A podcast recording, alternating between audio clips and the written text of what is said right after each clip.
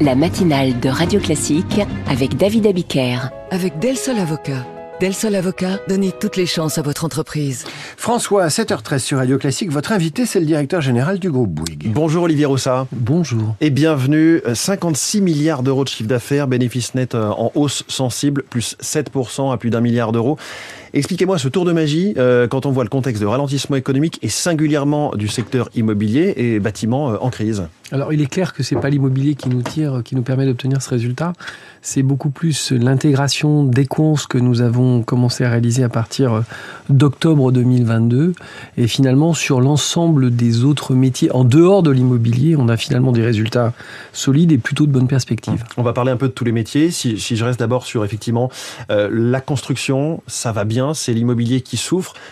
Quel est votre horizon sur ce sujet? Il y a évidemment la question des, des taux d'intérêt des banques centrales. Les taux d'intérêt des banques, eux, commencent un peu à baisser. Dans la construction, on a des travaux d'infrastructure qui sont extrêmement porteurs dans le monde et donc finalement, on a un carnet de commandes qui est très solide, euh, qui est à quasi niveau historique. On a du côté de la construction des routes de la même façon un carnet de commandes qui est très puissant. Du côté de Colas Rail de la même façon. Le sujet particulier, c'est la partie immobilier. Alors l'immobilier, il y a deux catégories. L'immobilier tertiaire, du fait des taux d'intérêt, il est totalement à l'arrêt. Il n'est pas en ralentissement, il est à l'arrêt. On parle encore Et- de convertir des bureaux en logements. Oui, si mais ça, c'est pas très évident de trouver un équilibre économique. Pour trouver l'équilibre économique de la conversion, il faut pouvoir ajouter des étages supplémentaires. Mm. Mais sinon, c'est assez difficile. Et donc, le deuxième grand sujet que nous avons, c'est le résidentiel. Le résidentiel, euh, il est à la peine, clairement, avec des chutes très très fortes des réservations qui sont dues à l'élévation des taux d'intérêt qui désolvabilisent les primo-accédants. Tout le monde guette la baisse des taux d'intérêt, vous aussi Oui, mais elle me paraît quand même pas extrêmement rapide. Et encore une fois, elle a maintenant atteint des taux qui sont quand même très élevés et qui désolvabilisent beaucoup les primo-accédants. Donc, ils leur permettent vraiment pas de revenir sur le marché. Et côté construction, donc là, c'est euh, aussi de, de grands chantiers qui vous portent à Abidjan, Washington, Hong Kong, et qui assurent aussi une forme de stabilité, ces grands chantiers sur plusieurs années. Alors, c'est des grands chantiers qui donnent une stabilité d'une part dans la durée et d'autre part qui nous rendent beaucoup moins dépendants des cycles économiques pays par pays, parce qu'on a une approche vraiment mondiale sur ces chantiers. C'est la moitié de notre carnet de commandes. Donc, ça nous donne quelque chose qui est un vrai stabilisateur, en fait. Alors Olivier Roussa, euh, patron euh, du groupe Bouygues, vous étiez très attendu sur l'intégration d'Equance, cette filiale euh, de services techniques et d'énergie euh, pour les, bâtiments d'entreprise, si je dois faire simple, après l'avoir racheté relativement cher aux yeux du marché. Et là, vous avez rassuré tout le monde. Hier, la bourse euh, vous a fait féliciter. Bah, en fait, on a donné un plan d'évolution de la marge des cons que nous avions annoncé début 23. On fait un point de passage à fin 23 dans lequel nous sommes un peu en avance par rapport à notre plan de marche. On a une intégration qui se passe très bien avec une très forte volonté du management des cons de s'intégrer. Il faut juste comprendre qu'Equance, c'est devenu le premier métier du groupe Bouygues. Hmm. Sur 200 000 collaborateurs, c'est la moitié des collaborateurs Equance. Et on est Donc, autour de la moitié du chiffre d'affaires aussi. Et on est non, on a un tiers du chiffre Hmm. d'affaires et la moitié des collaborateurs. Donc c'est un enjeu d'intégration qui pour nous est extrêmement important. À terme, Equance, en fait, c'est parce que ce sont des revenus récurrents, une forme de vache à lait. Bah, clairement, c'est quelque chose qui consomme extrêmement peu d'investissement, peu de capex. Donc vous avez un taux de conversion du cash que vous générez, de résultat en cash Mm. pardon que vous générez qui est très forte, qu'on attend entre 80 et 100 Cette année, on était à 86% 23. Et donc c'est quelque chose qui est un formidable stabilisateur et quelque chose qui vous donne une assise mondiale Mm. avec des revenus récurrents. Parlez-nous un peu des, des chantiers que vous avez menés euh, près de chez nous, en France, hein, en vue des JO, avec le centre aquatique, mais aussi à l'aréna de la Porte de la Chapelle, une partie du, du village olympique. Tout cela est prêt dans les temps. Ça a été l'occasion d'innover, de montrer euh, du savoir-faire aux yeux des centaines de millions de téléspectateurs euh, des JO l'été prochain. Ah bah, Quand vous prenez par exemple le centre aquatique, vous avez une architecture, une structure en bois, vous avez des panneaux solaires absolument sur la totalité de, du toit de, de l'édifice, vous avez un système de, de piscine extrêmement évolué dans lequel on peut faire varier le fond, on peut faire varier la longueur. Enfin, c'est un objet très innovant, très intégré d'un point de vue environnemental et en même temps très performant d'un côté du point de vue énergétique. Livré à temps. Livré à temps, effectivement, bon, ça c'est indispensable, mais c'est Oui. bien de le, le signaler. Dans le sport, il y a aussi le Stade de France. hein, parmi Oui. euh, vos actifs, vous êtes associé avec Vinci comme concessionnaire du Stade de France et vous essayez d'avoir à nouveau la concession, euh, toujours avec Vinci. À quel point il faut rénover ce stade, le, le transformer après les JO Bah, C'est un stade qui a maintenant pratiquement 30 ans, donc évidemment on a tout un tas de normes particulières qui ont évolué, les attentes euh, des spectateurs euh, ont évolué, et donc il y a évidemment des travaux qui seraient Mm. intéressants pour le rendre plus vivable et plus agréable pour la globalité des, des gens qui s'y trouvent. Et c'est la raison pour laquelle on, se représente, pour, ça fait 30 ans qu'on le gère, on se représente pour le regérer à nouveau. Et dans ce plan de, gestion, il y a également des travaux de rénovation qui seraient réalisés. Parce qu'il est à la fois extrêmement prestigieux, évidemment, tous les Français le connaissent, tout le monde a envie d'y aller euh, pour les grands événements, et à la fois, sans doute, euh, trop peu utilisé, rentabilisé? Oh, c'est un l'équilibre qui est construit autour du Stade de France, c'est un équilibre dans lequel vous avez un certain nombre de financements qui sont réalisés qui sont à date mmh. nécessaires parce qu'effectivement, vous avez d'autres grandes salles qui sont utilisées et qui font qu'il n'a pas un usage euh, si important que ça. Mais pour autant, nous sommes à nouveau candidats pour pouvoir y répondre. Alors chez Bouygues, Olivier Roussat, on parle forcément euh, de chantier, quels que soient les métiers. Euh, Bouygues Télécom veut racheter la Poste Mobile. Vous pourriez récupérer d'un coup jusqu'à 2 millions de clients. 2,3 millions. 2 millions 3, de quoi vous faire revenir très fort dans la bataille avec Orange, SFR et Free. Ah, l'immense avantage de la Poste Mobile, c'est d'une part une base de clients qui est différente de la clientèle que nous avons, qui est une clientèle euh, plus avec des consommations plus faibles, plus rurales, extrêmement fidèle. Et donc c'est la raison pour laquelle on est intéressé pour pouvoir euh, acquérir cette base.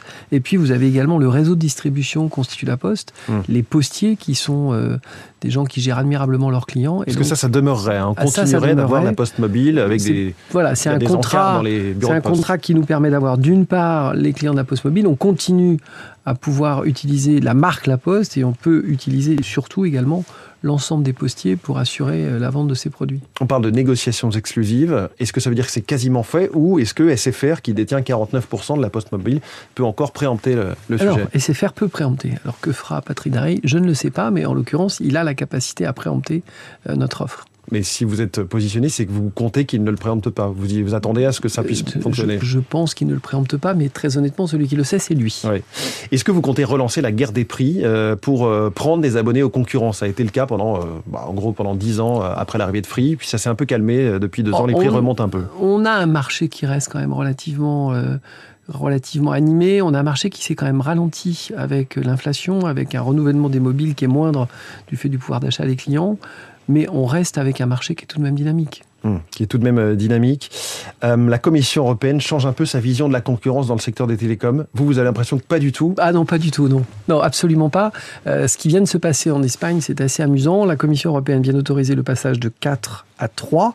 Opérateurs De 4 opérateurs, pardon, 3 opérateurs, à la condition qu'on arme ce qu'on appelle un maverick, c'est-à-dire un opérateur qui va être agressif sur le marché, un agitateur.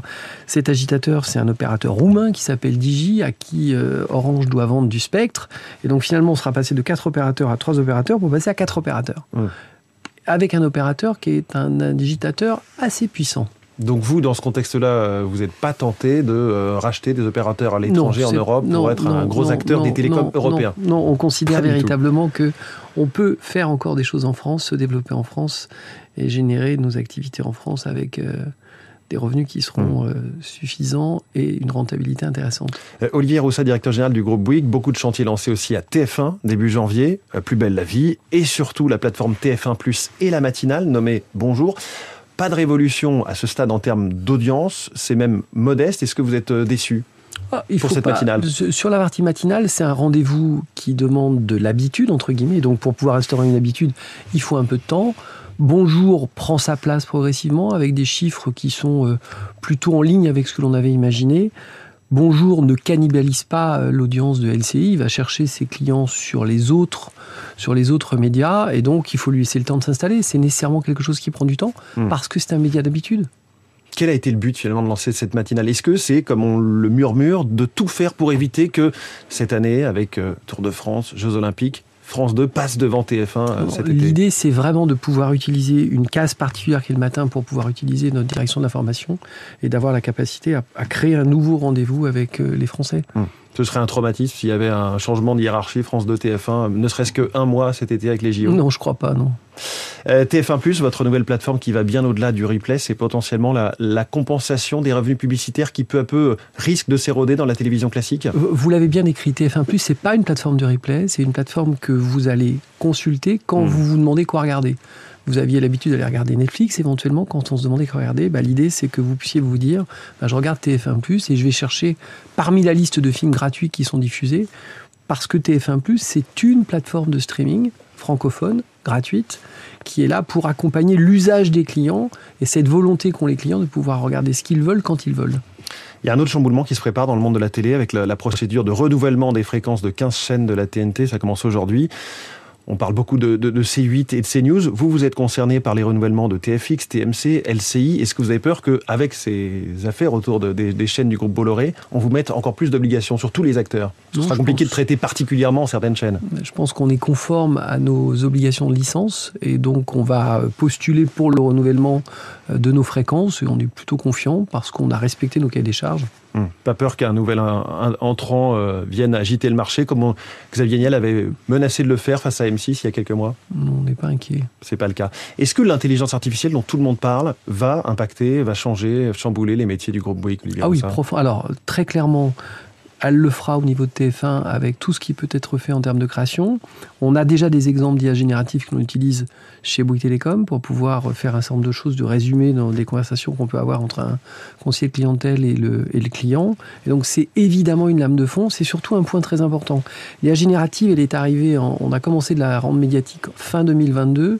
Dites-vous que fin 2023, on avait un outil en production chez Bouygues Télécom que l'on installe pour tous nos conseillers clientèle avoir une révolution techno qui se diffuse aussi vite dans un usage pratique, mmh. c'est quand même extrêmement rare. Et c'est vrai aussi pour les routes, pour la construction Mais c'est vrai pour tout, c'est-à-dire que c'est quelque chose qui chamboule profondément notre façon de travailler. Donc tout notre objectif, c'est de surveiller, de veiller, de regarder qu'est-ce que l'on peut en faire pour surfer sur cette technologie, pour pouvoir l'intégrer chez nous, avec une volonté qui est de pouvoir favoriser au maximum ce qu'on appelle l'humain augmenté, comment donner plus de capacité à nos collaboratrices et collaborateurs. Olivier Roussel, directeur général du groupe Bouygues, notre voix de l'économie ce matin. Merci beaucoup et bonne Merci, journée. François. Et notre voix de l'économie à nous sur Radio Classique tous les jours, c'est François Geffrier que vous retrouvez demain dans la matinale de l'écho à partir de 6 heures. Dans trois minutes, les coulisses de la politique. On vote aujourd'hui au Sénat sur la constitutionnalisation du droit à l'IVG et rien n'est joué. Radio Classique, il est 7 heures.